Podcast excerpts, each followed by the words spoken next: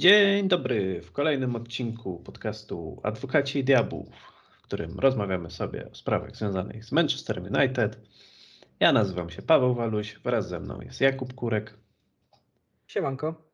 I dziś przeprowadzimy Was przez kolejne mandry życia kibica Manchester United, które ostatnio jest zaskakująco przyjemne. Nie wiem jak Ty, Kuba, ale ja to aż czuję się wręcz nieswojo z tym. Ja już tak przywykłem do takiej kultury porażki, jeszcze jako osoba pochodząca z Polski, że jak tak na, nagle zaczyna dobrze iść, to ja tu pewien podstęp y, szukam.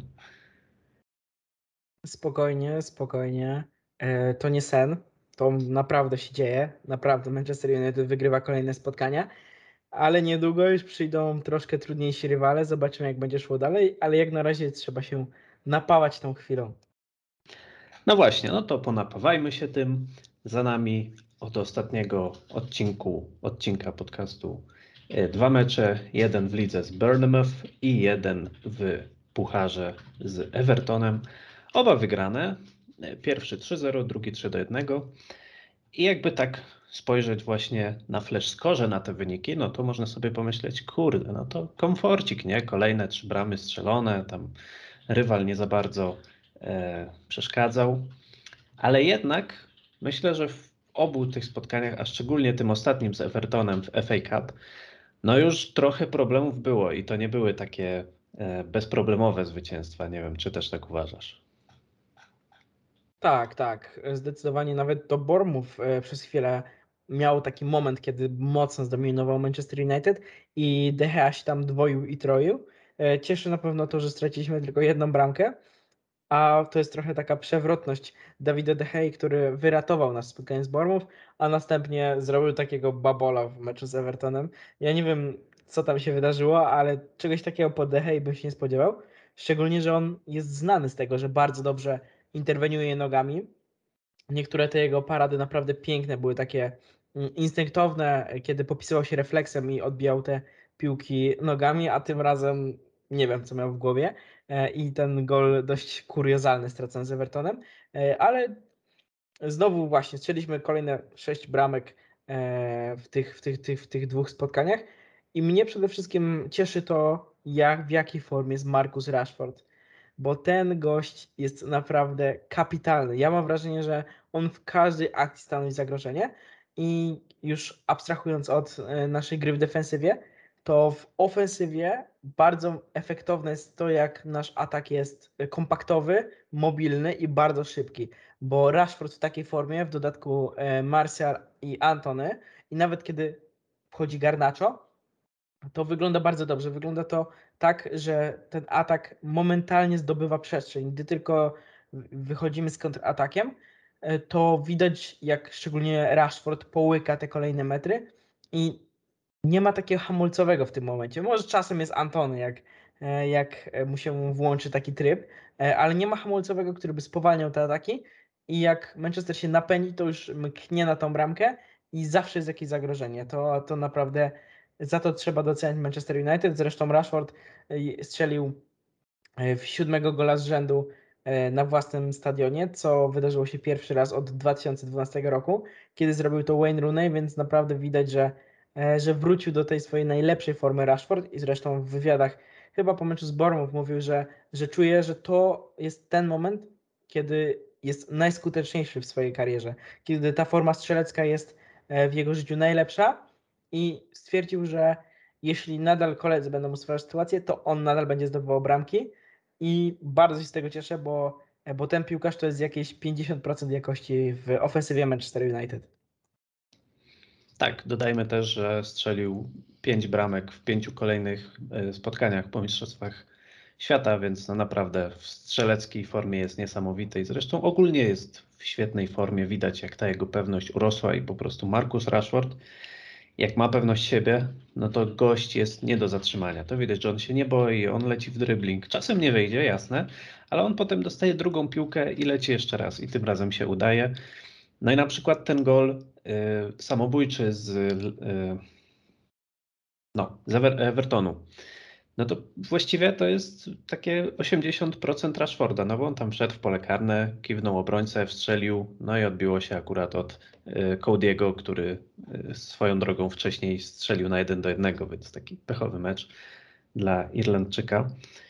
Y, ja cię tutaj troszkę dźgnę, bo powiedziałeś, że nie ma hamulcowego, a nie wydaje ci się, że czasem takim hamulcowym jest Bruno, bo ty bardzo wcześniej chwaliłeś Portugalczyka, a on tak chyba trochę odstaje na.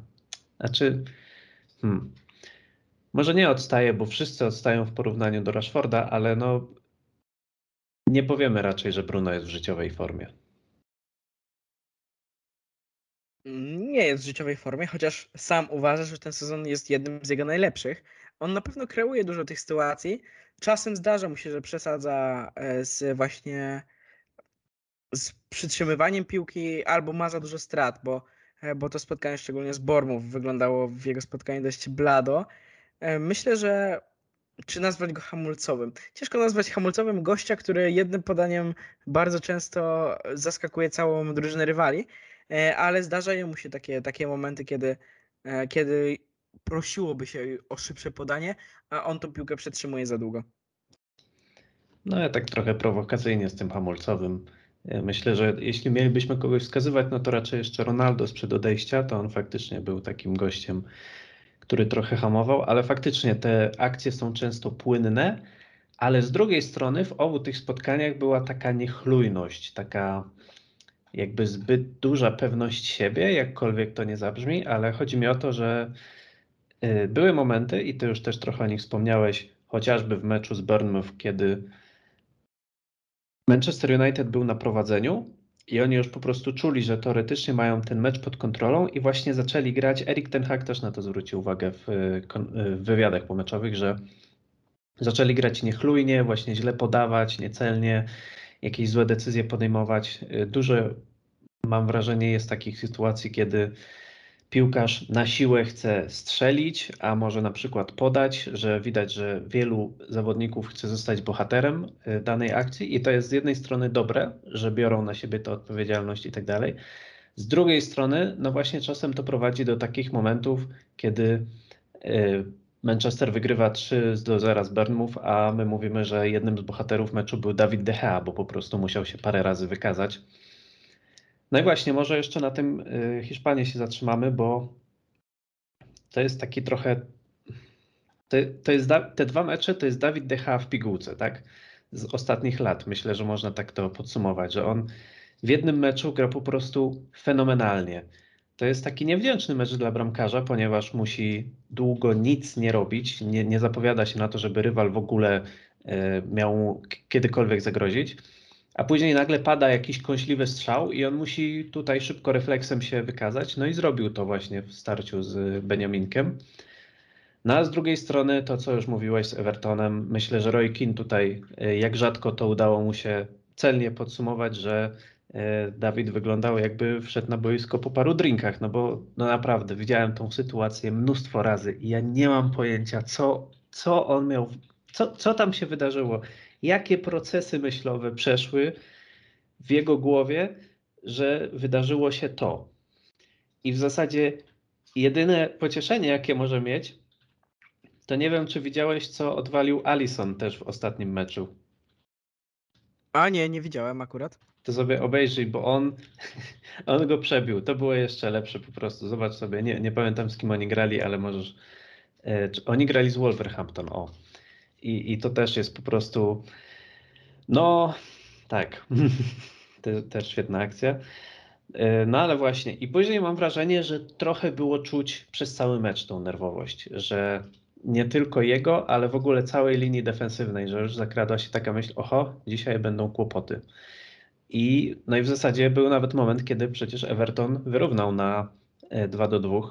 Akurat w tamtej akcji nie było winy De i no nie została bramka uznana, bo Y, był spalony, ale no, trochę no, szczęścia mieliśmy, bo ten spalony taki no, na milimetry. Tak, no nie był duży, więc, więc faktycznie tutaj się szczęście uśmiechnęło.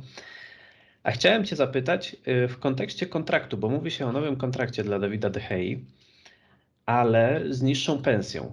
I to się łączy z jednym tematów, który będziemy poruszać później, ale na razie skupmy się na e, hiszpańskim bramkarzu. Jak Twoim zdaniem to powinno wyglądać?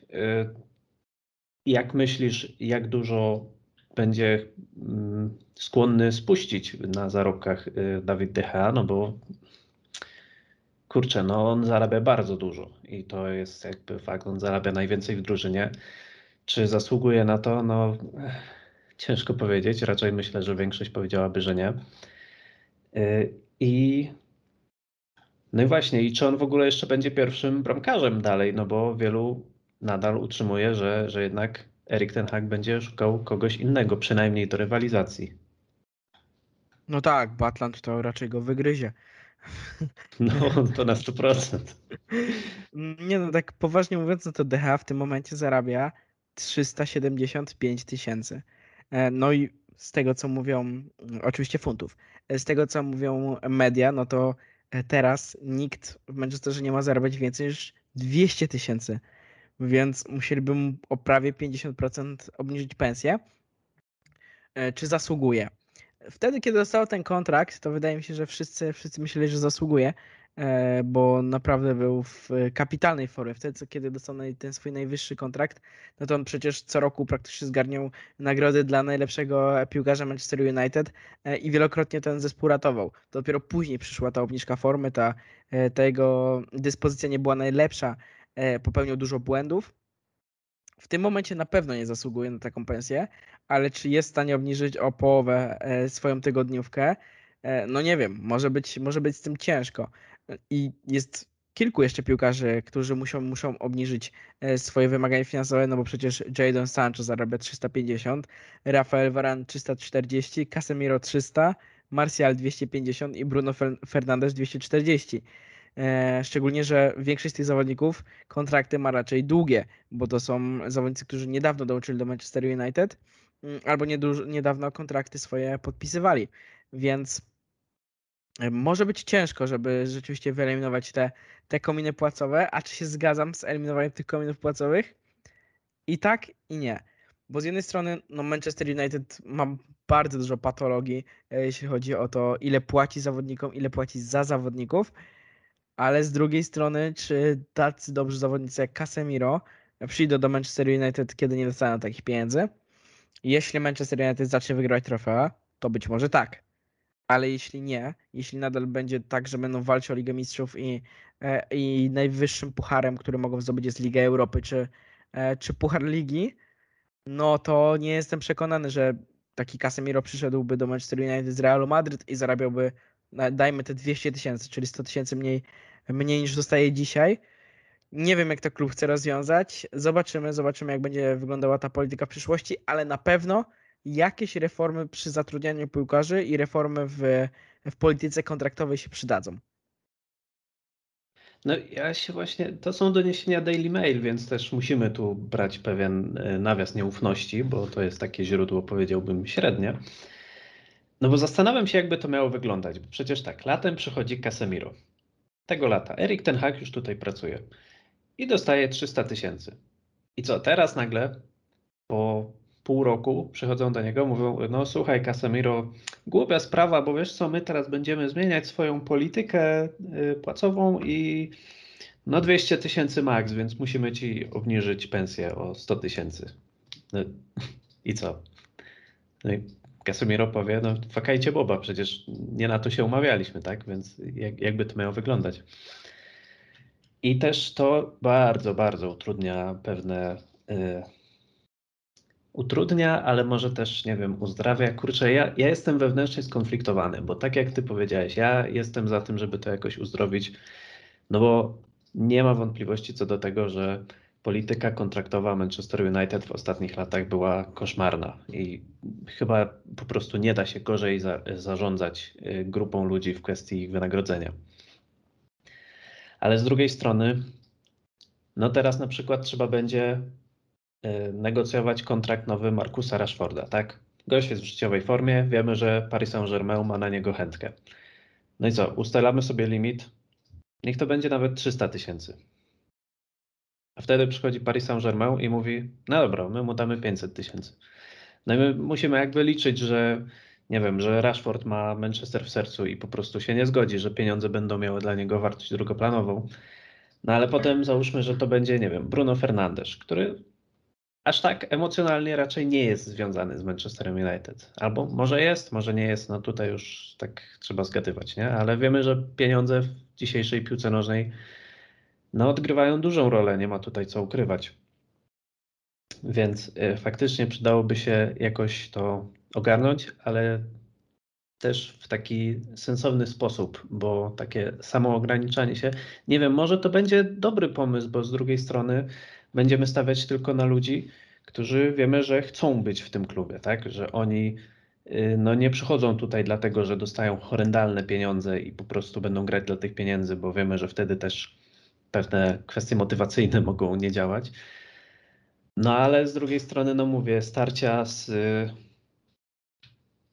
zespołami, które na przykład są wykupowane przez jakieś spółki arabskie, przez y, Katar, przez jakieś rządy nie wiadomo skąd, przez jakikolwiek bogaty podmiot, jaki sobie nie wymyślimy, zwłaszcza w lidze angielskiej, gdzie wiemy, że no, kluby nie boją się wydawać wielkich pieniędzy, no to może być naprawdę duże wyzwanie i, i jestem ciekawy, czy faktycznie jest prawda w tych doniesieniach i jeśli tak, to jak będzie to zarządzane. No właśnie, bo Rashford, jeśli się nie mylę, jeśli mylę, y, to mnie popraw, zarabia w tym momencie 200 tysięcy właśnie.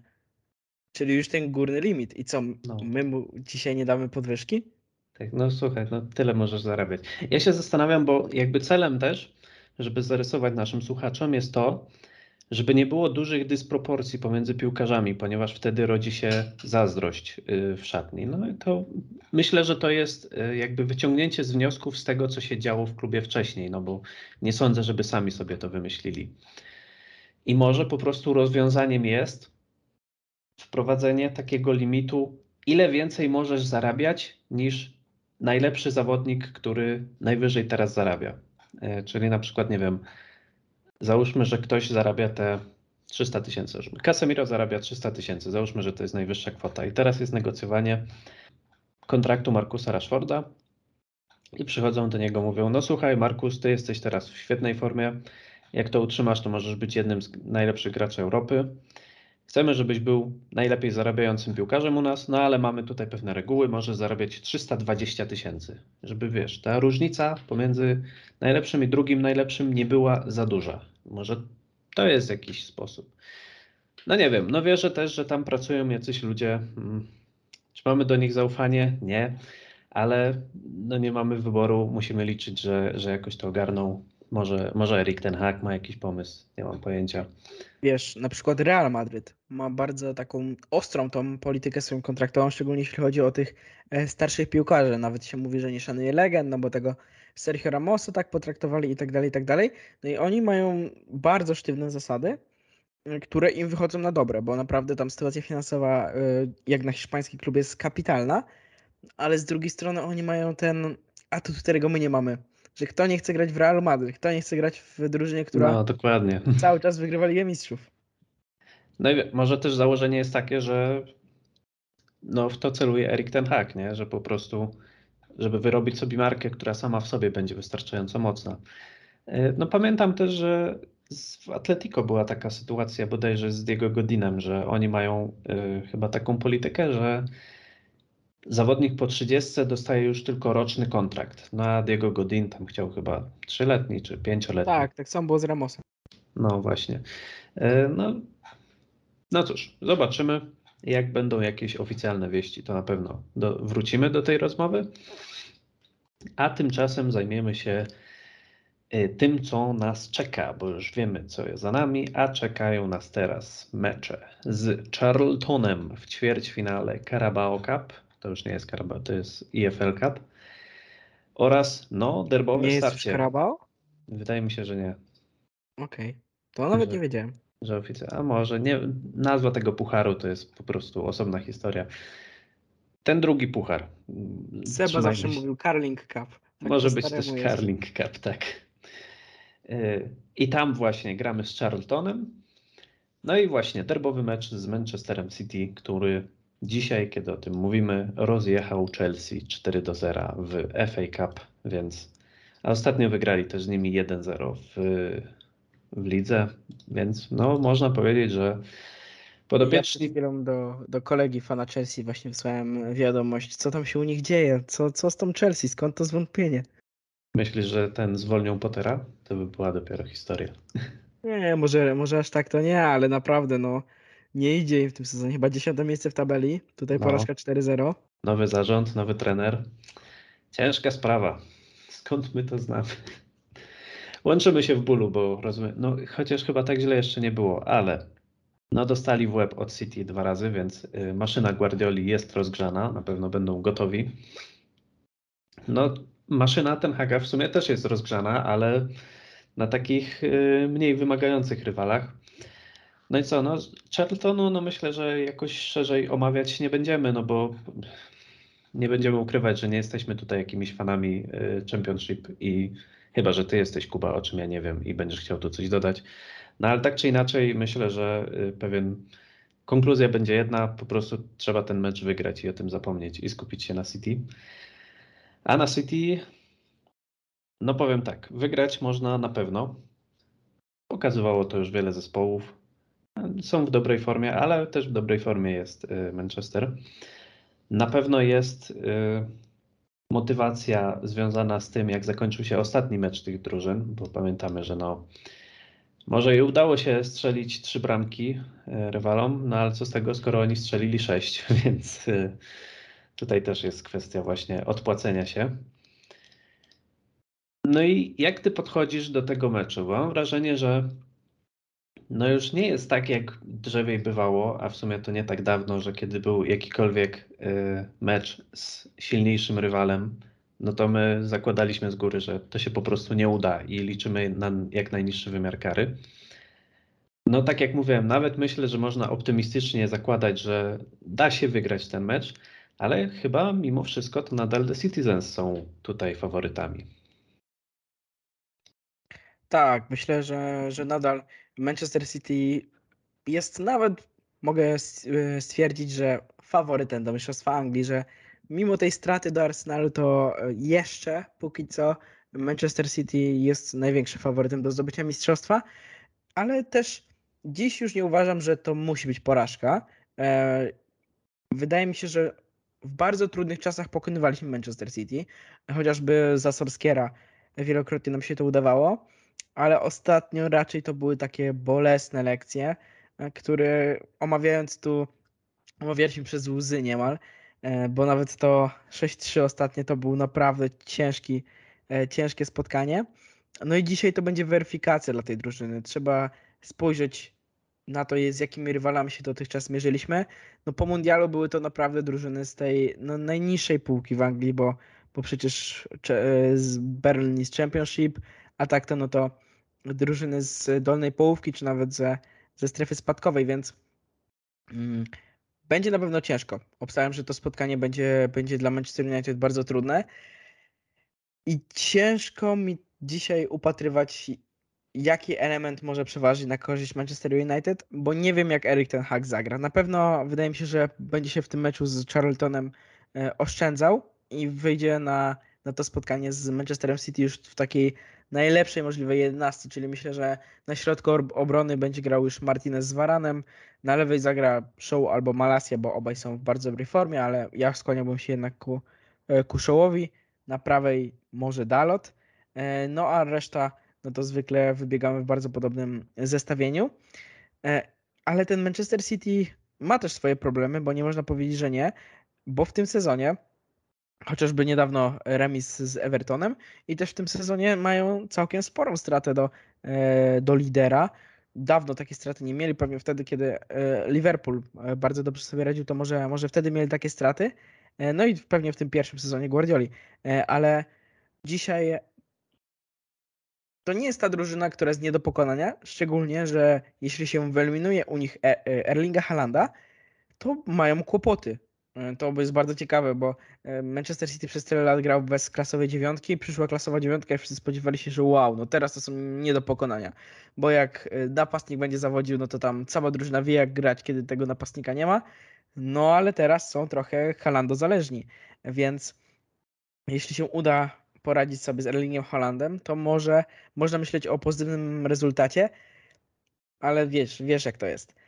Mówiąc, że poradzimy sobie z Erlingiem Haalandem, to jak mówić, że poradzimy sobie z Messi, to już będzie dobrze. Nigdy nie wiadomo, co, e, w jakiej formie będzie ten, ten zawodnik, a zwykle jest w kapitalnej, więc, mm, więc będzie ciężko na pewno. I z drugiej strony też zobaczymy, jak e, będą te pojedynki powietrzne z Erlingiem Haalandem wyglądały, jak wyjdzie Martinez, bo do tej pory testu Mitrowicza nie przeszedł, bo, bo Mitrowicz nie zagrał. I chciałbym zobaczyć kie, takie starcie Martineza z jakimś napastnikiem, który jest naprawdę rosły i naprawdę dobrze radzi sobie w powietrzu. Czekam na to. E, no i czekam na to, jak wypadnie Manchester United na tle Manchester City, bo to nam da odpowiedź, czy Manchester United będzie w stanie jeszcze powalczyć o miejsce wyższe niż trzecie. No bo to trzecie miejsce jest w zasięgu, bo jest, jest ten e, to Newcastle, które kapitalnie sobie radzi, zresztą zremisowało z Arsenalem ostatnio. E, ale myślę, że, że to Newcastle jeszcze jest bliżej naszego zasięgu niż Manchester City i Arsenal.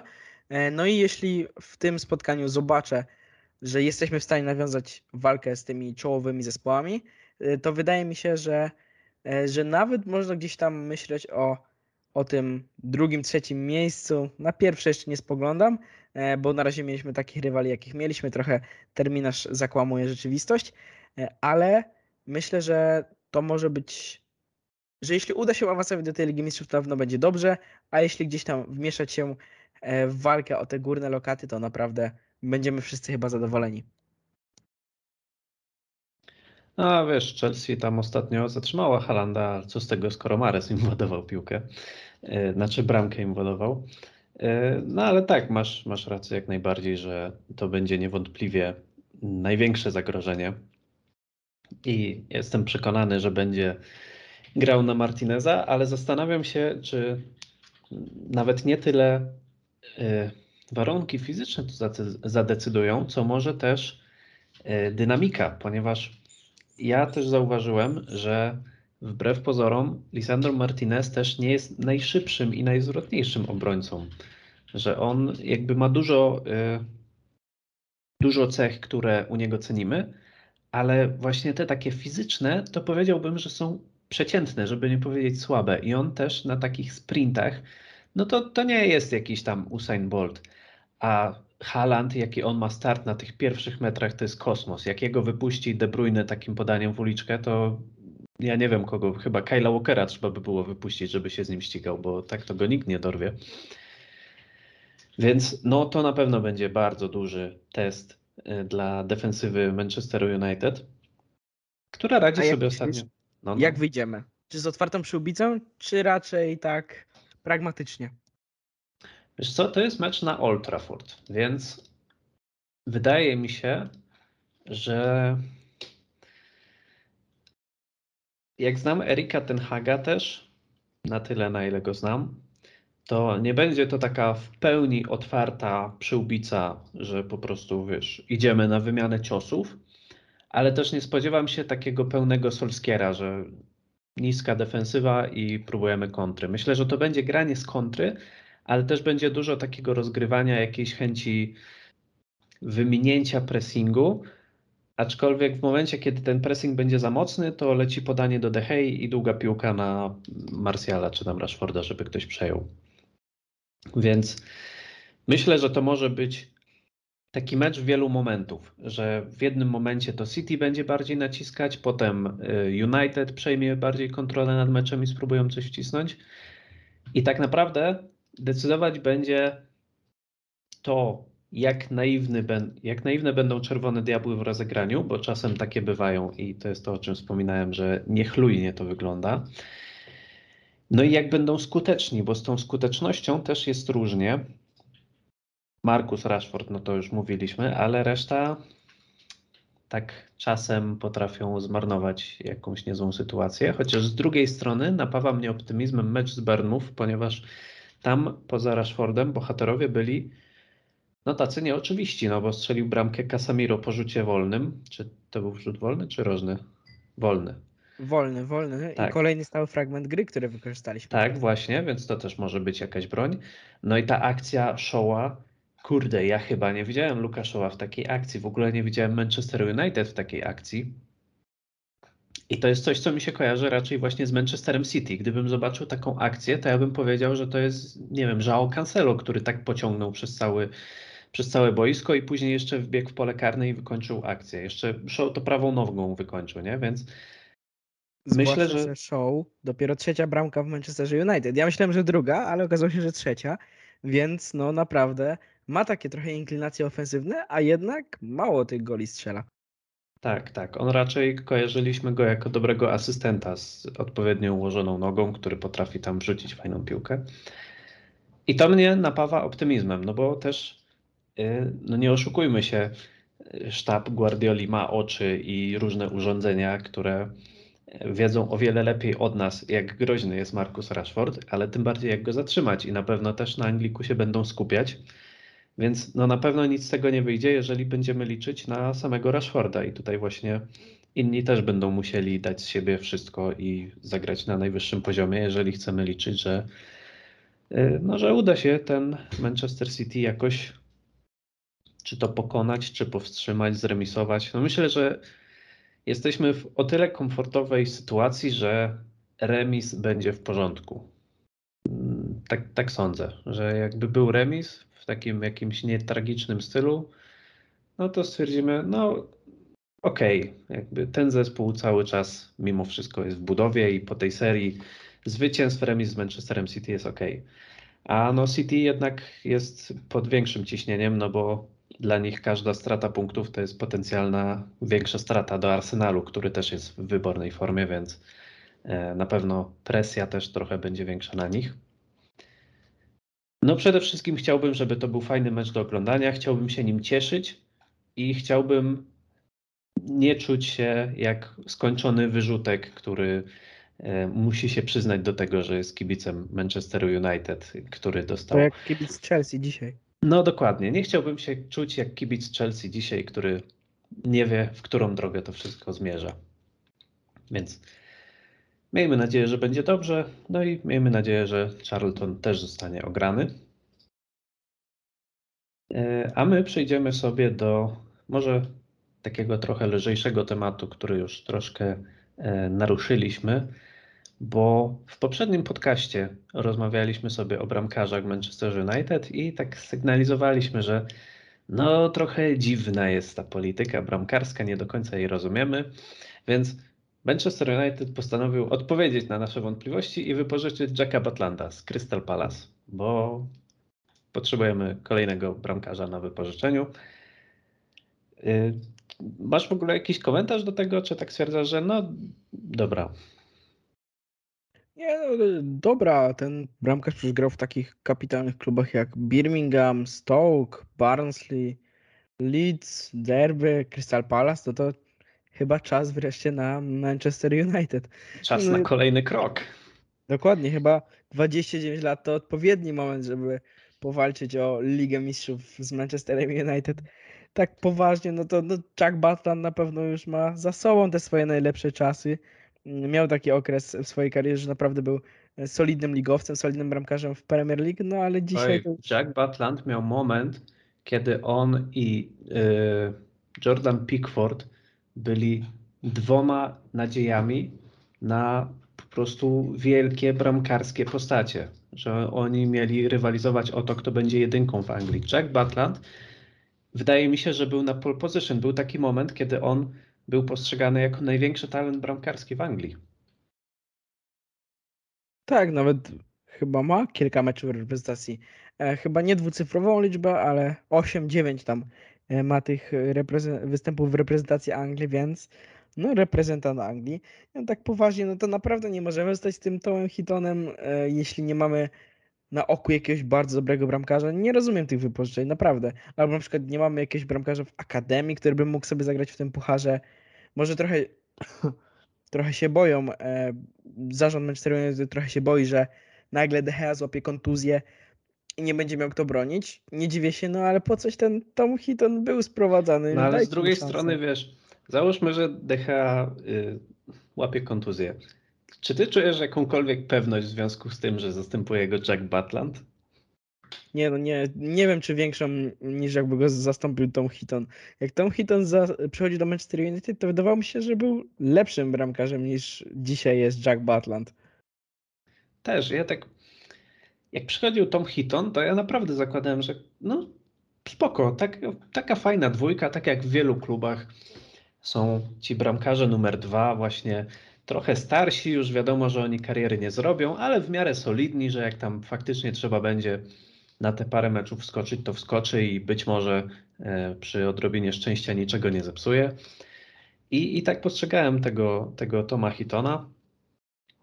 E, po, po za, zakończeniu wypożyczenia Martina Dobrawki myślałem, dobra, już dajemy sobie spokój z tym nonsensem, no i, no i pojawia się Jack Butland. A też kojarzę, że jest ten Nathan Bishop, jest jakiś tam Matej Kowar, no jest paru tych bramkarzy w tym klubie. I wiesz, i w takim momencie od razu rodzi się u mnie pytanie, no to skoro musimy wypożyczyć tego Jacka Butlanda, to po co jest ten Tom Hitton? Ale wiem, że nie otrzymam na to odpowiedzi, więc porzucam ten temat.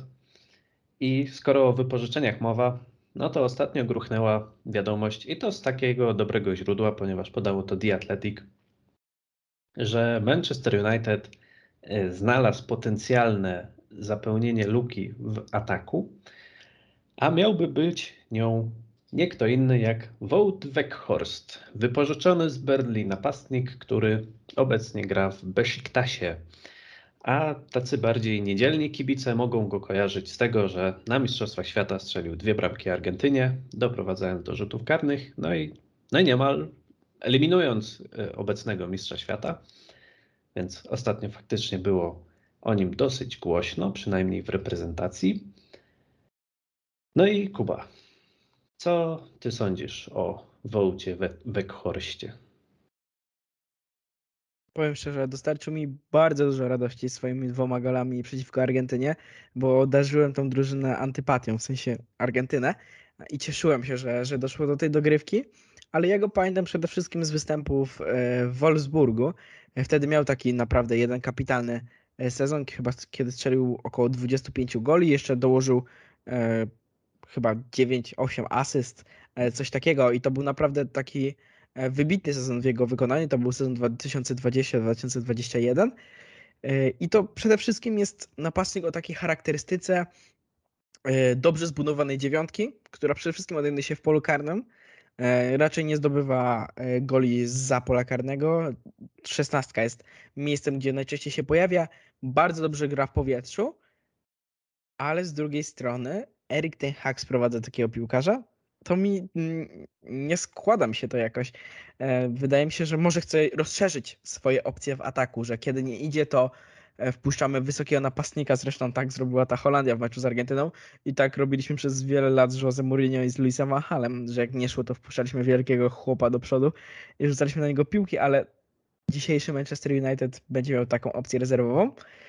Ciekawe, ja nie mówię, że to jest zły piłkarz, bo on teraz jest w tym Besiktasie też w naprawdę dobrej, dobrej formie e, i pewnie kiedy Manchester United nie chce kupować e, żadnego innego piłkarza, no to wypożyczenie e, Weghorsta nie wydaje się aż tak absurdalne, ale troszkę charakterystyka tego napastnika mi nie pasuje, szczególnie, że Erik Henka, ten Hag raczej dobrze wie, kim jest Wout Weghorst i raczej dobrze wie, jakie są jego mocne strony jakie są jego słabe strony Myślę, że wielokrotnie będziemy się denerwować e, jego techniką, która na pewno nie jest zbliżona do Leo Messiego czy innych gwiazd światowego futbolu, e, ale myślę, że to będzie dość skuteczny napastnik, tylko widziałem, że już się wypowiedział dyrektor sportowy e, Besiktasu, że on nie jest jeszcze przekonany, że oni go puszczą, bo jeśli Manchester United czy inny klub chce sprowadzić Weghorsta, to najpierw musi porozmawiać z Berlin, potem jeszcze z Besiktasem, bo oni mają z nim wypożyczenie dogadane do końca sezonu, a to jest zawodnik, który naprawdę jest gwiazdą tego tureckiego zespołu. Więc na pewno te rozmowy nie będą należeć do najłatwiejszych, jeśli chcemy go sprowadzić. No zobaczymy, jak to zarząd Manchester United rozegra, ale tak jak mówię, to na pewno nie jest zły napastnik, ale trochę nie gra mi e, to, że Erik Ten Hag chce go ściągnąć. A mi to gra akurat, bo musimy pamiętać, że w Ajaxie Erika Tenhaga grał na przykład Klasian Huntelar, który no, też jest takim typowym gościem wysokim, y, który po prostu operuje w polu karnym i jest od tego, żeby tam strzelać bramki. Był też ten drugi wysoki napastnik z Ajaxu, ale już nie pamiętam jak się nazywał. W każdym razie no po części rozumiem to, chociaż przyznam szczerze, że tydzień bym o tym myślał i nie wymyśliłbym, że do United może trafić Wout Weghorst. Tam ja, tak się kierując oczywiście doniesieniami e, z gazet, ale myśl, myślałem, że jakiś ten, może Markus Turam, e, może Oliv, mówiło się o Olivier Giroud, co mi aż po prostu szybciej serce zabiło, bo byłbym zachwycony takim ruchem. E, no Wouta Weghorsta bym nie wymyślił, ale ma to pewien sens, bo, no bo jak tak o tym pomyślimy, to w Manchesterze United na przykład nie ma za wielu opcji ofensywnych do gry głową. Zwłaszcza po odejściu Ronaldo, no bo Martial no to nie jest napastnik, który strzela głową. Rashford w tym sezonie chyba ze dwie bramki głową strzelił i to nawet w takim fajnym stylu. No ale potem już w zasadzie nie, nie widzieliśmy go raczej w takich sytuacjach. Antony w ogóle zero. Inni zawodnicy też zero bramek głową. Więc no jest w tym sens, że można poszukać kogoś, kto właśnie będzie taką opcją na ostatnie minuty, czy nawet no, na drugą połowę, że ok, widzimy, że trzeba podnieść centymetry, no to niech on wchodzi i próbuje tam się szarpać z tymi obrońcami. Tylko czy to jest, y, no właśnie, czy to jest odpowiednia jakość? Podobno Erik Ten Hag ceni go za charakter. No i faktycznie, no chociażby na tych Mistrzostwach Świata pokazał, że faktycznie go ma. Ale tak jak mówiłeś, ja też pamiętam ten jego sezon w Wolfsburgu niesamowity, bo, bo dużo się o nim wtedy mówiło. Trafił do Burnley i on w tym Burnley nawet momentami wyglądał przyzwoicie. No ale ostatecznie jego kariera się tam no, nie powiodła najlepiej, stąd też wypożyczenie do Besiktaszu. E, tam sobie radzi całkiem nieźle, no ale to jest liga turecka, więc też nie ma co za bardzo się e, tym sugerować. No inny problem jest taki, że wiadomo, zimą, no to nie jest łatwo kupić zawodnika, który będzie odpowiednią jakość y, prezentował i jeszcze do tego nie będzie zbyt drogi. Wiemy, że mówiło się chociażby o João Felixie, no ale problem jest taki, że tutaj Atletico nawet za wypożyczenie chce duże pieniądze dostać, więc to też jest kłopot. Hmm, powiem tak nie będę wrogiem tego ruchu, będę rozumiał skąd on się wziął i czemu klub się na niego zdecydował i może nawet jest w tym sens. Wydaje mi się, że Wout Weghorst to jest mimo wszystko półka wyżej niż chociażby Odion i Galo, którego możemy kojarzyć jako takie rozwiązanie krótkoterminowe. Ale ten Odion i Galo też, ja mam wobec niego takie raczej pozytywne odczucia po tym jego pobycie w Manchester Nie no, ja też, ale ja po prostu pamiętam, że on przyszedł i nawet w takich sytuacjach, kiedy wydawałoby się, że mógłby teraz wejść i coś zrobić, to Solskier go nie wystawiał, więc yy, no takie to było trochę dziwne. No i tak jak mówiłem, wydaje mi się, że Weghorst to jest jednak półka wyżej niż yy, tamten Igalo. No ale będę miał swoje wątpliwości i no i to na pewno nie będzie. Przede wszystkim te wątpliwości, no to budzi to Berlin, no bo on tam w 20 spotkaniach ma dwa gole i trzy asysty, a to jednak jest Liga Angielska. Owszem, Berlin to nie, jest, nie było pewnie e, najłatwiejsze miejsce do strzelania bramek, szczególnie, że on w takim, jeszcze jak e, Berlin grał w Premier League i wiadomo jako, jakie to Berlin e, jak no, to, to był schyłek Szona Dajsza, nie? No właśnie, więc no to chyba był jeden z najgorszych klubów, do których może trafić napastnik, który chce strzelać bramki. No, to prawda. Teoretycznie powinno mu pasować, no bo wiemy, jaki był styl Burnley i y, wydawałoby się, że po prostu taki napastnik, no to powinien się czuć, czuć tam jak ryba w wodzie, no ale kiedy klub czy cały zespół gra źle, no to trudno się spodziewać, że nagle napastnik będzie błyszczał, więc są tu znaki zapytania. No cóż, zobaczymy, czy sytuacja dalej się rozwinie i czy Holender ostatecznie faktycznie trafi do Manchester United. E, a jakbyś miał wybierać tak z tych opcji, które się wspomina właśnie, no może już pomijając tego Weghorsta, ale tam powiedzmy ten João Felix, e, jakiś Marcus Thuram, któremu się kończy kontrakt latem, E, albo jeszcze może ktoś ci przychodzi do głowy, to kogo byś chciał tak zimą hapnąć? Ja się bałem, że ten Abu Bakar przyjdzie. E, bo o tym się chyba dużo mówiło, że A widziałeś ten, bo to jest w ogóle pokazane, że jest taki trójkąt, że po prostu e, Ronaldo trafił do El Nasr, przez co Abu Bakar trafi do Besiktaszu, przez co Weghorst trafi do Manchester United. To jest a to mocne, to akurat, to akurat sprytne ze strony Manchester United. No, Przemyśleli to. sprzedać Ronaldo, żeby pozyskać Weghorsta. Dobre, dobre. Ale ja bym tego nie przemyślał. Jednak mamy e, sprytnych ludzi tam na górze. No, jednak mają łeb do interesów. E, No, bałeś się Abu Bakara, ale kogo byś sobie tam chciał? Szczerze mówiąc, żadna z tych opcji mnie nie przekonuje. Ym, To są wszystko takie opcje krótkoterminowe. Mam nadzieję, że żadnego z tych zawodników nie kupimy, tylko będziemy wypożyczać e, i żadnego z tych zawodników przede wszystkim nie kupimy za duże pieniądze. E, Na razie ja bym się wstrzymał do lata z wyciągnięciem jakiegoś naprawdę dobrego napastnika albo chociaż perspektywicznego. No, bo z drugiej strony jest w tym momencie na rynku transferowym za dziewiątki trzeba płacić ogromne pieniądze. Ja bym się zastanowił, szczerze, i to mówię to szczerze, nad Arkiem Milikiem, e, bo jeśli Juventus go nie wykupi, A To chyba jego- go wykupują. No wiem, ale były, były przez chwilę głosy, że, że, że mogą się nie zdecydować na to, żeby, e, żeby go wykupić, to takiego zawodnika tam za około 10 milionów wyciągnąć, to ja bym się, e, ja bym bardzo chętnie przyjął Arka Milika. E, Arek Milik, no nie wiem, czy polscy kibice by się z tobą zgodzili, bo mam wrażenie, że Milik to jest taki piłkarz, który ma lepszą prasę we Włoszech niż w Polsce, paradoksalnie. Ale ja, ja, ja lubię Milika. Też no nic nie mogę na to poradzić, ale moim marzeniem jest po prostu Olivier Giroud. Ja bym tak chciał, żeby on tu trafił. Ja go tak lubię. Tak mu kibicowałem na Mistrzostwach Świata, a jak go zdjął Deschamps w finale, to myślałem, że po prostu pilotem w telewizor rzucę. Nie robi się tak, panie Deschamps. Dl- Dlatego właśnie przegraliście ten finał, bo ściągnąłeś pan Oliviera Giroud. Ale nie- Najlepszy strzelec w historii reprezentacji Francji. Dokładnie. No ale nie wydaje mi się, żeby ten ruch był możliwy, więc to bardziej tak. Po, po prostu przeczytałem jakieś e, plotki i tak pomyślałem, kurde, ale to by była akcja, nie? Skoro pomógł Milanowi zdobyć mistrzostwo, to no, może tutaj mm, coś, nie?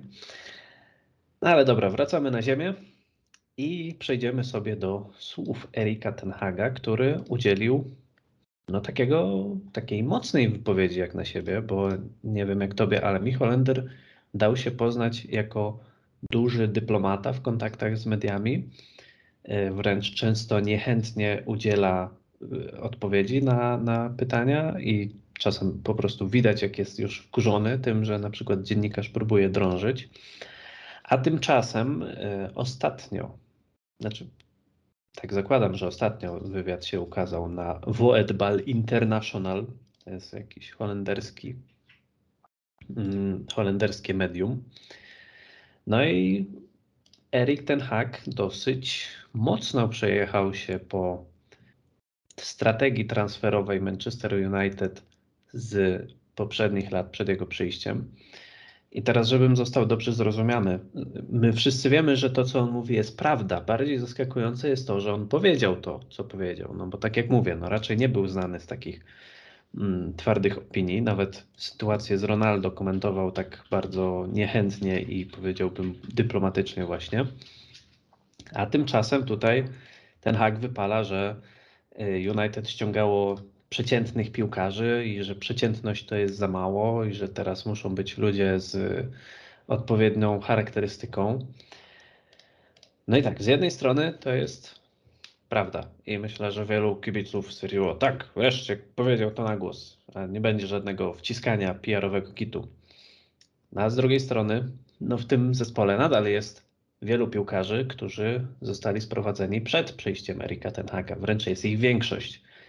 No i teraz, wiesz, czy tu się nie pojawi takie zwątpienie, że kurde, no i co, i on miał na mnie, mnie na myśli i no myślę, że jest paru kandydatów, których moglibyśmy tu wskazać. Przede wszystkim jeden rosły Anglik się tutaj wybija na pierwszy plan Jak ty odbierasz te słowa Ten Haga? Na pewno masz rację, że się z tym zgadzam, bo Manchester United sprowadził aż tyle przeciętności, że mógłbym wyliczać w nieskończoność takich piłkarzy jak Fellaini, Schneiderlin czy inny Darmian, bo to naprawdę byli bardzo średni zawodnicy, którzy Manchester United, szczególnie po, po odejściu trenera, który ich sprowadzał, e, nic nie znaczyli. Ale mam wrażenie, że Erik ten Hag też ściągnął do Manchester United przeciętnych piłkarzy. Owszem, Erik ten Hag może ich u, u, uczynić bardzo dobrymi czy dobrymi piłkarzami, ale sprowadzając ich, oni są przeciętni. I jeśli Erikowi ten Hag, nie daj Boże, się nie powiedzie, to przyjdzie kolejny trener i stwierdzi, że to są przeciętni piłkarze, bo, bo pewnie taki Malasia czy, czy Antony, jeśli teraz ktoś na nich odpowiednio wpłynie, to nie przeskoczą pewnego poziomu, bo na pewno to nie są w tym momencie ukształtowani piłkarze, którzy wchodzą do dowolnej drużyny e, na świecie i grają pierwsze skrzypce. No na pewno nie są, e, czy nawet Lisandro Martinez, e, na pewno nie są i trzeba się zastanowić, czy wypowiadając takie słowa, nie, po prostu nie ukręci na siebie bata. Ale też ostatnio wydawało mi się, że coraz więcej ma Erik Ten Hag takich mocnych wypowiedzi. Tam upominał Alessandro Martineza, że zbyt długo wraca po mundialu i że coraz bardziej się nam rozochocił holenderski szkoleniowiec.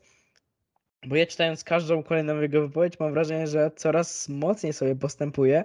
Może go te dobre wyniki do tego, do tego e, skłoniły, żeby wreszcie mówić to co, to, co myśli.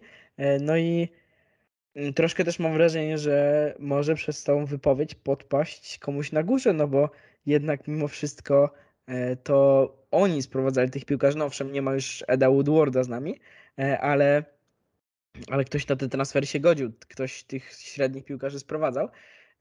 Jeśli chodzi o to, że piłkarze, którzy są, byli sprowadzeni wcześniej, mogą się poczuć jakoś urażeni, to tak by masz nie, nie dłubał w tym. No bo jeśli Erik Ten Hag na kogoś stawia, i rozmawia z nim, a potem powiadam w jakimś wywiadzie dla holenderskich mediów, że kiedyś tam zostało sprowadzone ileś tam przeciętnych piłkarzy, to mnie by osobiście, osobiście to nie dotknęło, jakbym był na ich miejscu. E, może piłkarze mają trochę bardziej kruchą psychikę, psychikę, jeśli o to chodzi, e, ale bardziej bym patrzył na ten wywiad pod kątem tego, że, że z, może po nim przyjść kolejny trener i powiedzieć to samo o piłkarzach, których on sprowadził za wielkie pieniądze. No to prawda, no, zwłaszcza ten e, przykład Antonego się na razie wybija, chociaż na szczęście mecz z Evertonem wyglądał lepiej. I też sam Brazylijczyk mówił, że ma za sobą jakieś traumatyczne przeżycie, ale nie chciał się dzielić, co to było i, i to mogło wpływać na jego słabe występy. No bramkę strzelił, oby, oby od tego momentu było tylko lepiej. E, no ale faktycznie, no ja się kurczę zastanawiam, no bo z jednej strony Erik Ten Hag dosyć jasny wysyła sygnał i mówi, że jeżeli ktoś nie spełnia jego standardów, no to nie dostaje swojej szansy, bo Manchester United jest za duży, żeby stawiać na przeciętność. To jest ok. I myślę, że wszyscy piłkarze, którzy są w klubie, y, już o tym wiedzą. Z drugiej strony, takie otwarte krytykowanie i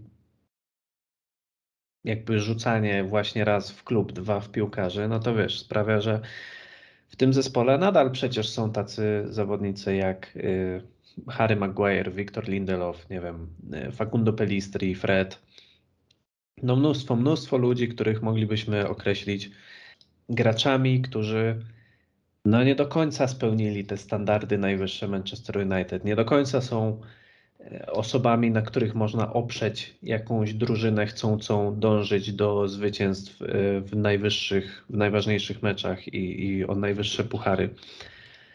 I po prostu wydaje mi się, że takie słowa mogą zostać źle odebrane, że no nie, nie powinno się takich rzeczy raczej mówić w mediach i też e, no, no źle to dla klubu wygląda, bo my możemy sobie mówić co chcemy, ale my nie jesteśmy pracownikami tego klubu, tak? I tak jak mówiłeś, no teraz co prawda zmienia się zarząd, odszedł Ed Woodward. Można powiedzieć, że jest jakieś świeże rozdanie, no ale to nie jest tak, że Richard Arnold przyszedł z zewnątrz, że on nie miał wcześniej z tym nic wspólnego. Przecież on po prostu był, jak nie zastępcą, no to jednym z doradców Eda Woodwarda, no też maczał w tym swoje palce. John Murtow przecież też brał w tym wszystkim udział. Darren Fletcher też jest tu od kilku lat. No, oni, oni nie wzięli się znikąd i też jakby przyłożyli swoje ręce w mniejszym czy większym stopniu do tego, jak obecnie ten klub wygląda. No i takie obrzucanie ich jeszcze dla zagranicznego jakiegoś dziennika holenderskiego, no to no takie mało eleganckie, ma, mało jakiegoś takiego, zabrakło mi tutaj pewnego wyczucia, które wydawało mi się, że Holender ma, więc yy, no nie wiem, dla mnie to jest, to jest dziwne, że coś takiego się ukazało w tym momencie i że, i że czytamy takie rzeczy o klubie, nawet jeżeli, podkreślę to po raz kolejny, żeby nie było wątpliwości, jeżeli to, co mówi, jest prawdą, no bo jest. No i tak jak powiedziałeś, to się może bardzo łatwo odwrócić przeciwko niemu. Tak naprawdę wystarczy dwa, trzy, cztery gorsze wyniki i już będzie, o no i co tam, gdzie tam twoi ponadprzeciętni zawodnicy? No, może Antony za 100 milionów albo Casemiro za 70. Także no by nie, ale, ale sam trochę daje naboje y, swoim przeciwnikom. Erik ten Hag. Y, czy jest coś jeszcze, co chciałbyś poruszyć? Bo wyczerpały nam się tematy z listy. Chyba to wszystko. Jeszcze mogę powiedzieć tyle, że sprawdziłem i Charlton nie radzi sobie ostatnio zbyt dobrze w Championship, jest w dolnej półce tabeli, ale ostatnie dwa spotkania wygrał. O, ale mogę Ci zadać pytanie o ten mecz, bo się zastanawiam, no bo y, Erik Ten Hag dał się już poznać jako gość, który raczej tych pucharów nie odstawia, y, nie odpuszcza i wystawia mocny skład. I wydaje ci się, że na Charlton też y, wyjdzie taka, nawet jeżeli nie galowa, no to powiedzmy w większej części galowa, no z takimi różnicami, że na przykład, nie wiem, zamiast Antonego zagra Garnacho, czy na przykład myślisz, że Jack Butland może zagrać w tym meczu. Jak, jakiego składu się spodziewasz? Ale ostatnio trochę, trochę poluzował tą, e, to swoje podejście, no bo przecież Varanu się na ławce zagrał Maguire z Lindelofem, więc, mm, więc może trochę mu się zmieniło już e, podejście, albo stwierdził, że już w tym momencie jest na tyle duży natłok spotkań, że nie można już grać tymi samymi piłkarzami. Jacka Atlanta nie wiem, czy się spodziewać, ale to chyba nasze najmniejsze zmartwienie. Myślę, że odpuści jednak to spotkanie z Charltonem. W sensie nie odpuści, że będzie chciał je przegrać, ale że wyjdzie takimi mniej, e, mniej wyjściowymi zawodnikami, że tak, że tak to ujmę. Może tylko, że z przodu nie ma za bardzo co zmieniać, no bo szczerze mówiąc, my z przodu nie mamy innych piłkarzy. Z tyłu tam może poeksperymentować. Y, mamy y, Maguire'a, Lindelofa, y, Wan-Bissakę, Malasię i tak dalej, i tak dalej. No ale z przodu to nie za bardzo może zagrać kimś innym. W środku pomocy jeszcze może pozmieniać. Może zagrać Fred z McTominayem. No ale nie widzę, żeby na przykład zmienił trójkę ofensywną z przodu. No bo na kogo? No, ten Garnacho może zagrać. Ja myślę, że na 100% zagra. Y, nie wiem, co z Antonym Elangą i z Facundo Pelistrim, czy oni w ogóle są postrzegani jako osoby, które mogą coś dostać więcej niż y, jakiekolwiek ogony. Może ten Elanga, no bo on czasem jest spuszczany, to, to może zluzuje Rashforda. Y, no, ja też tak myślę, że właśnie w środku Maguire... Już tego nie widzę w tym klubie, szczerze mówiąc. Szczególnie, że na tym wypożyczeniu w lidze hiszpańskiej sobie nie radził zbytnio raczej to nie jest gość, na które, którego ja widzę w roli piłkarza pierwszego składu w przyszłości Manchester United. No ale w Urugwaju na niego stawiają. Nie, no tak sobie po prostu wymieniam opcje dostępne, więc tak to jest, że obecnie y, alternatywą jest Facundo Pelistri, który jest tak dobry, że aż nie gra. No dobra.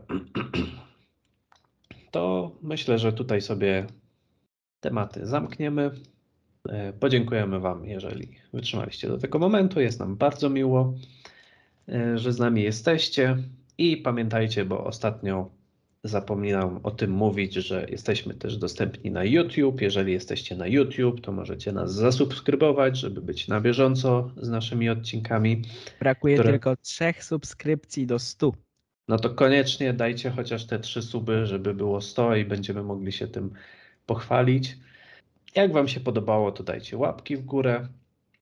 Zostawcie jakiś komentarz, może jakieś pytanie zostawimy, żeby pobudzić naszą, naszą tutaj publiczność. O co byś chciał spytać? Jak myślisz? Wymarzany napastnik do Manchester United. O, właśnie. Może kogo latem Manchester United mógłby ściągnąć e, właśnie w roli takiej wymarzonej dziewiątki? Kogo byście widzieli? Za jakieś sensowne pieniądze, albo nawet bezsensowne. Come on, to jest Manchester United. Może wydać 300 milionów na Mbappé. E, tak, więc e, tutaj Was zachęcamy do komentowania. E, Jesteśmy też na Spotify i na innych platformach podcastowych, więc możecie nas znaleźć wszędzie. Nic Was nie powstrzymuje. Powiedzcie mamie, babci, cioci i wujkowi, że wyszedł nowy odcinek. No i co? E, Ja nazywam się Paweł Waluś, wraz ze mną był Jakub Kurek. Dziękuję bardzo. Trzymamy kciuki, żebyśmy e, następnym razem też się spotykali w dobrych humorach i omawiali wspaniałe zwycięstwa. I najlepiej niech już tak do końca sezonu zostanie. Nie będziemy mieli nic przeciwko. Życzymy sobie tego i Wam. A za dzisiaj dziękujemy. Trzymajcie się i do następnego razu.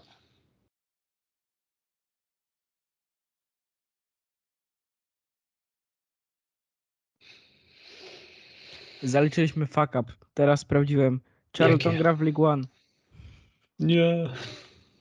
A my dwa razy powiedzieliśmy, że w Championship. Byłem przekonany, że w Championship, No. dlatego że tu takie drużyny pospadały dość mocne do tego, Mm.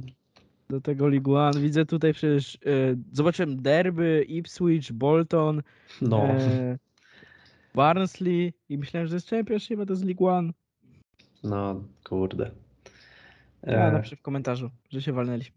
No, a dobra, kogo to obchodzi, tak szczerze mówiąc. Dokładnie.